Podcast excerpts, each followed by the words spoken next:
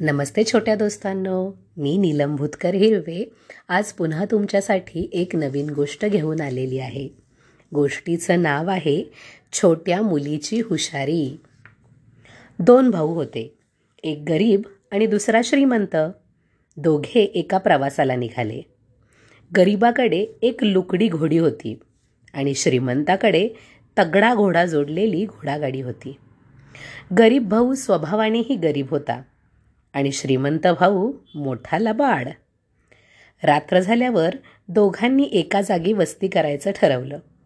रात्रीच्या अंधारात गरिबाची घोडी व्यायली पण अंधारामुळं पिल्लू धडपडून श्रीमंताच्या गाडीखाली जाऊन बसलं. सकाळी उठून ते श्रीमंताला दिसलं. पण मानभावीपणाचा आव आणून तो म्हणतो कसा? अरे अरे बारक्या हे बघ माझी गाडी व्यायली तिला शिंगरू झालं. गरीब भाऊ अवाकच झाला. म्हणाला दादा काहीतरी काय रे बोलतोयस? गाडी कधी विते का? माझ्या घोडीच्या पोटात बाळ होतं. तीच व्यायली असणार. हे पिल्लू माझ्या घोडीचं आहे. अरे पण तुझी घोडी व्यायली असती तर शिंगरू तिच्या कुशीत बसलं असतं. पण ते तर माझ्या गाडीच्या जवळ बसलंय. श्रीमंत भाऊ वाद घालायला लागला. दोघं जोर जोरात भांडायला लागले. भांडत भांडत दोघे थेट राजापर्यंत जाऊन पोचले. राजा म्हणाला मी तुम्हा दोघांना सहा कोडी घालतो. जो त्याची बरोबर उत्तर देईल त्याला शिंगरू मिळेल.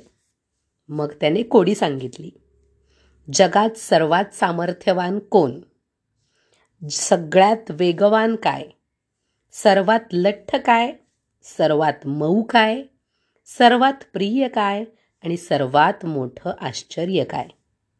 त्याने दोघांना चार दिवसांनी दरबारात यायला सांगितलं. श्रीमंत भावाने आपल्या मूर्ख आणि गर्विष्ठ बायकोचा सल्ला घेतला आणि गरिबाने आपल्या हुशार दहा वर्षाच्या मुलीला सल्ला विचारला. आणि चार दिवसांनी दोघं दरबारात हजर झाले. श्रीमंत भावाने रुबाबात उत्तर द्यायला सुरुवात केली. महाराज जगात सगळ्यात सामर्थ्यवान आपणच आहात. सर्वात वेगवान आपला लाडका घोडा मोती. सगळ्यात लठ्ठ आपल्या गावातले सेठ धनीराम मोटूमल. सगळ्यात मऊ सवरीच्या कापसाची उशी. सर्वात प्रिय पुरणाची पोळी. आणि सगळ्यात मोठं आश्चर्य म्हणजे आपला सुंदर राजवाडा. मग गरीब भाऊ बोलायला लागला. म्हणाला महाराज जग जगात सगळ्यात सामर्थ्यवान आहे परमेश्वर. सगळ्यात वेगवान वारा. सगळ्यात लठ्ठ पृथ्वी. सगळ्यात मऊ माणसाचा हात. कारण कशावरही झोपला तरी माणूस डोक्याखाली आपला हात घेतो. जगामध्ये सर्वात प्रिय असेल तर ती झोप.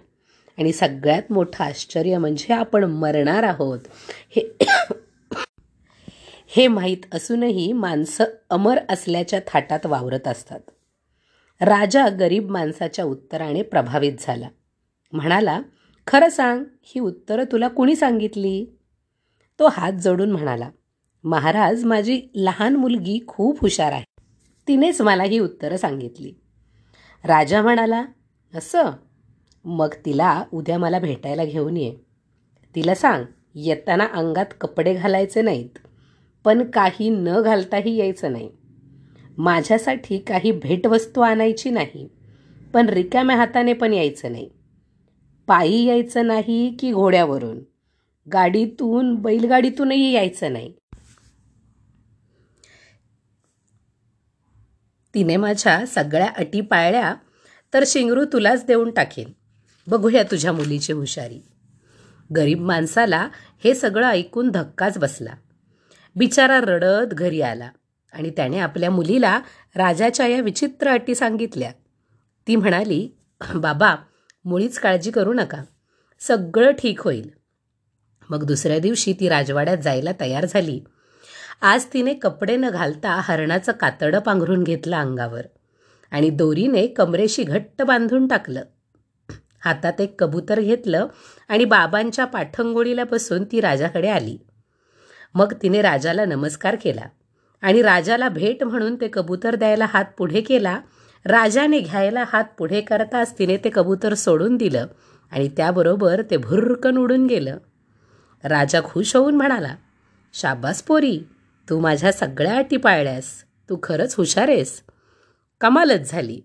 कुणास ठाऊक तुझे गरीब बाबा तुला काय खायला घालतात? ती म्हणाली महाराज माझे बाबा झाडावर चढून मासे तोडून आणतात आणि त्याची आमटी आणि भात खाते मी. राजा हसायला लागला. अगं वेडे मासे कधी झाडाला लागतात का? ती म्हणाली न लागायला काय झालं? जर एखादी गाडी बाळंत होऊन तिला शिंगरू होत असेल तर मासेसुद्धा झाडाला लागतच असले पाहिजेत. राजा मनापासून हसला. त्याने त्या गरीब भावाला शिंगरू तर दिलंच पण राजवाड्यात नोकरीही दिली आणि त्या मुलीला खूप खूप बक्षिसं दिली.